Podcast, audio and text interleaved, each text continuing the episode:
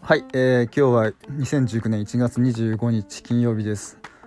えっ、ー、ともう早いもので1月ももう25日、えー、ということで、えー、そろそろ、え、サラリーマンというか会社員の方は今年初めての、え、お給料日ということになるのかなというふうに思います。ということで今日も金曜を取って出し、え、やっていきたいと思います。さて今日は、えーと、2つほど話題を用意しております、えーと、YouTube ミュージックの話と LINEPay の話です。で、まあ、まず YouTube ミュージックの話なんですけれども、えーと、YouTube から YouTube ミュージックっていうのが、まあ、分離しして、えー、とサービスを始めているんですね。で多分去年の暮れぐらいから、えー、と YouTube プレミアムっていうサービスと同時に始まったんじゃないかなというふうに記憶しています。えーと、自分が知ったのは、えーと、YouTube の、えー、広告、えーと、YouTube の、えー、動画の最初についてたりとかあ後についてたりとかっていう広告とか、まあ、アプリケーション立ち上げると YouTube ミュージック入れろっていうこうしつこいこう広告みたいなので、えー、知りました。使ってくださいっていう。でしばらく放置してたんですけどあのー、まあ根負けして使うことにしてみました。で実際どうだったかっていうと、うん、可もなく不可もなくっていうところですね。実際、えっと、YouTube で、えっと、今音楽をずっと聴いていて実際その、まあ、好きなアーティストみたいなものをあの YouTube の方にチャンネル登録をしたわけですよ。でそうすると何が起きるかっていうと YouTube ミュージックにとん、えーと、YouTube ミュージックのアプリケーションを入れてそれを開いた時にすでにその、えーもちろん当たり前なんですけど YouTube で登録していたアーティストの、まあ、登録チャンネルがそのまま引き続き YouTube ミュージックの方に連携されていると。いうことがなっていてすぐに自分が聞いてたあこの人聞いてたみたいなものが、えー、聞くことができると、とても便利だなというふうに素直に思いました。でだからいつも YouTube ミュージック聞いてるかっていうとまたそういうわけでもなくて実際は Spotify の方がまだ、えー、YouTube ミュージックよりは多いです。まあ YouTube ミュージックを入れたのもごく最近だっていうのもあるんですけども、まあ、なんでかっていうとえっ、ー、とバックグラウンド再生できるかできないかっていうところですね。えーと、YouTube ミュージックは YouTube 同様に、え、アプリケーションを落とす。他のアプリケーションを立ち上げるとその時点で音楽が止まります。逆に Spotify はえーと、Spotify を Spotify を、えー、止めてというか落として他のアプリを立ち上げてもバックグラウンドで音楽が再生させされ続けますなので音楽が止まらないっていう意味では Spotify を使った方がまあ、えー、普通に便利 だなと思っています。えーと、ずっと YouTube の画面っていうか YouTube ミュージックの画面を見続けてるものでもないのでそういう観点で考えるとやっぱり、えー、そこは Spotify の方に軍配が上がるし Spotify は今自分がこうやって喋ってるようにポッドキャストも聞くことができます。まだ YouTube ミュージックに関してはポあのポッドキャストが聞けるっていう風な、えー、情報というか状況を確認できてないのでそういった点でも今のところ Spotify の方に軍配が上がっています。まあどんなあの音楽配信サービス、えーと、LINE ミュージックだったり AWA だったり Apple Music、まあ、Spotify にしろそうなんですけどまあ、バックグラウンド再生に関しては無料でそれをつけてもらってもよかったんじゃないかななんていう風な気がしています。広告云々はやっぱりその、えーと、大事な収入源として、えー、無料会員というか有料になってない人たちはまあ見るっていうのは ある種全然こう許容できる範囲ではあるんですけどやっぱりあのアプリ止めちゃうと音楽止まっちゃうっていうのはちょっといただけないかな他の方も結構いらいあのそういうこうことを言ってる方はいらっしゃったみたいなんですけどもまあただおおむね自分が今までその YouTube で聴いてきたものが、えーと、YouTube ミュージックであの引き続き聴けるっていうのは、まあ、ちょっとした心遣いとしていいんじゃないかなっていうふうにすごく思います。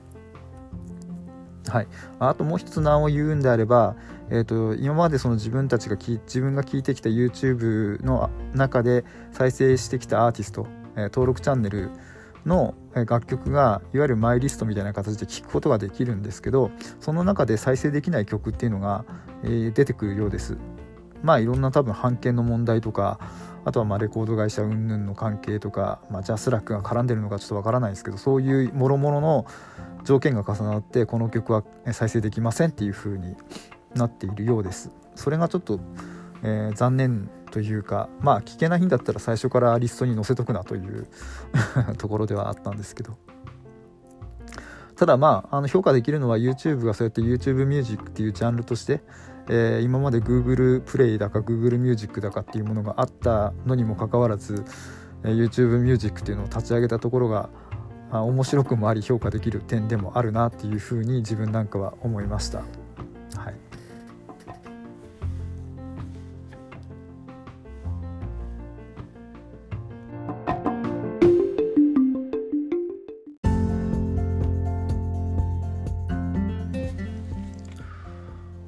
でもう一つのお話なんですけどあと LINEPay のペイトクキャンペーンっていうのがまた1月25日から31日までありますよっていうのをちょっとニュースで見ました。えっ、とこれはなんだろうえっ、と IT メディアモバイルっていうサイトで見ています。えっ、と1月25日今日なんですけれども今日から、えっ、と月末31月31日までえっ、と支払いに PayPay あじゃ PayPay じゃ支払いに LINEPay を使うと,、えーと、20%バックしますよっていう残高還元されますっていうような、えー、キャンペーンだそうですで支払い総額が2万5000円で、えーとまあ、還元額の上限5000円っていうことになっているようですでこれは、えーと、コンビニとドラッグストア限定のようなので、えー、PayPay の時みたいに、えーと家電量販店で大きなもの買って高額バッグを狙うっていうのはできないようです。まあコンビニとか、まああとはドラッグストアだと買うものもたかが知れてるので、えー、総額的に2万5000円も使う人はなかなかいないだろうなっていうところの、まあ、5000円バックっていうのは、え、ー、と、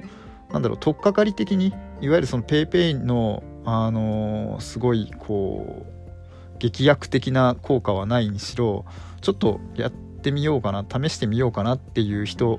は多いんじゃないかなと思います、えーと、女性なんか特にドラッグストアで化粧品とか買う時にまあ化粧品の値段自分はわからないんですけどもある程度高額になってくればそのえー、還元額も大きくなってくるのでこれはなかなかもしかしたら面白いところをついてるのかもしれないなと,、えーと、男性はそんなに高額なものコンビニでもドラッグストアでも、まあ、自分の場合ですけど買わないのでなかなかあのキャンペーンとしては面白い感じかなというふうに思います。で自分はこのキャンペーンを見ててすごく思ったのがまあ LINEPay さんすごく今えっ、ー、と何ですかね、えー、とユーザー集めというかその仕組みを一生懸命こうアピール。まあ PayPay にしろ LINEPay にしろ他のその、えー、電子決済 QR コード決済とか、えー、なんだえっ、ー、と IC 非接触決済みたいなものとかそういうものを一生懸命こう増やして、えー、とユーザーを増やそうというあの施策というかいろんなものは見ることができてすごく面白いんですけれどもあの LINEPay に関して言うと,、えー、と自分はあの LINE アットとかを登録していてその LINE アットを登録しているとやっぱりこの事業者いわゆるその販売者では、まあ自分のサービスは、あのー、なんだろう、小売りみたいな感じで物を売るサービスではないので、えー、直接的に LINEPay でやり取り云々っていうのはないんですけれども、えー、そういう人たちに向けて、あの LINE アットの、その、まあ、なんつうかアカウントユーザーに向けて LINEPay でこういうキャンペーン20%のキャンペーンやりますみたいな告知をガンガンこう、えーとメッセージで送って起こすんですね。でそういうのを見るにつけてああの LINEPay のいわゆるその、えーと、販売者側というかいわゆるその、えーと、ビジネスをやってる人とか、まあ、会社とかそういうものに向けて一生懸命その LINEPay を普及させているんだなっていうのはすごく見て取れますね。でまた一方でそういうその LINE のユーザーに向けてこういうその20%バック還元みたいなキャンペーンを立ち上げることでそういう今まで LINEPay 使ってなかった人たちを一生懸命こう LINEPay の中に読み込もう呼び込もうとする施策はなかなかいいなというふうに思いました。でここでまたちょっと問題になってくるのがあのーえー、と前も結構 この話はしてるんですけども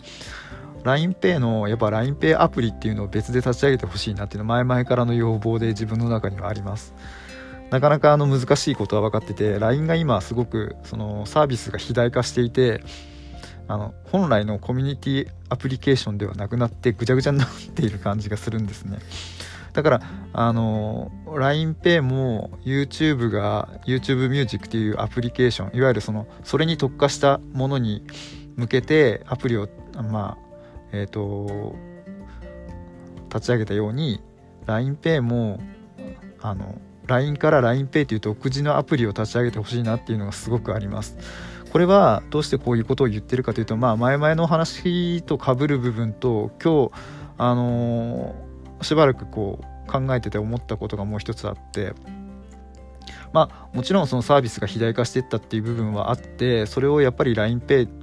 とかそういうそのファイナンス系のアプリとしてそれを別部門でたあの立ち上げてもらった方が使ってる方としては管理がしやすいっていうのがすごくあるのと同時になんですけどあの LINE をメッセンジャーとして使ってない方って一定数いると思うんですよ。でそういうその LINE のえーと、メッセージのやり取り云々はいいから LINEPay だけ使わせろっていう人も多分少なからずいるんじゃないかなっていうふうに自分は思っていて PayPay がそのいわゆるその QR コードとか、まあ、いわゆるその電子決済専用で立ち上げたような感じに LINEPay も単独にしてほしいなっていうふうにすごく思います。もちろんその割り勘サービス云々とかはあのそのままサービスとして残してもらってその、えーと、LINE のアプリと連動してやり取りができるように連携してやり取りできるようにしておいてもらえれば全然問題ないので LINEPay はいわゆるお財布アプリみたいな感じで LINEPay アプリっていうのをやっぱ一つ別でやってもらった方があの使い勝手が上がるんじゃないかななんていうふうにすごく思っております。はいえーと、ということで今日は、えっと、LINEPay の話と YouTube ミュージックの話2つに絞ってお話をしてみました。今日のお話いかがだったでしょうか？えっ、とそうですね。自分もまあ今月末までの期間の間にコンビニなんであんまりコンビニ最近行ってないんで LINEPay 使う機会あるかどうかわからないんですけど機会があれば LINEPay ちょっと使って、えー、還元されてこようかなと。ああくまでこの還元は3月、えっと、下旬に残高付与なので、えっと、すぐ今日使って20%バックされるっていうわけではないようなのでそこはお気をつけくださいということで今日も、えー、長々お聴きいただきましてありがとうございました。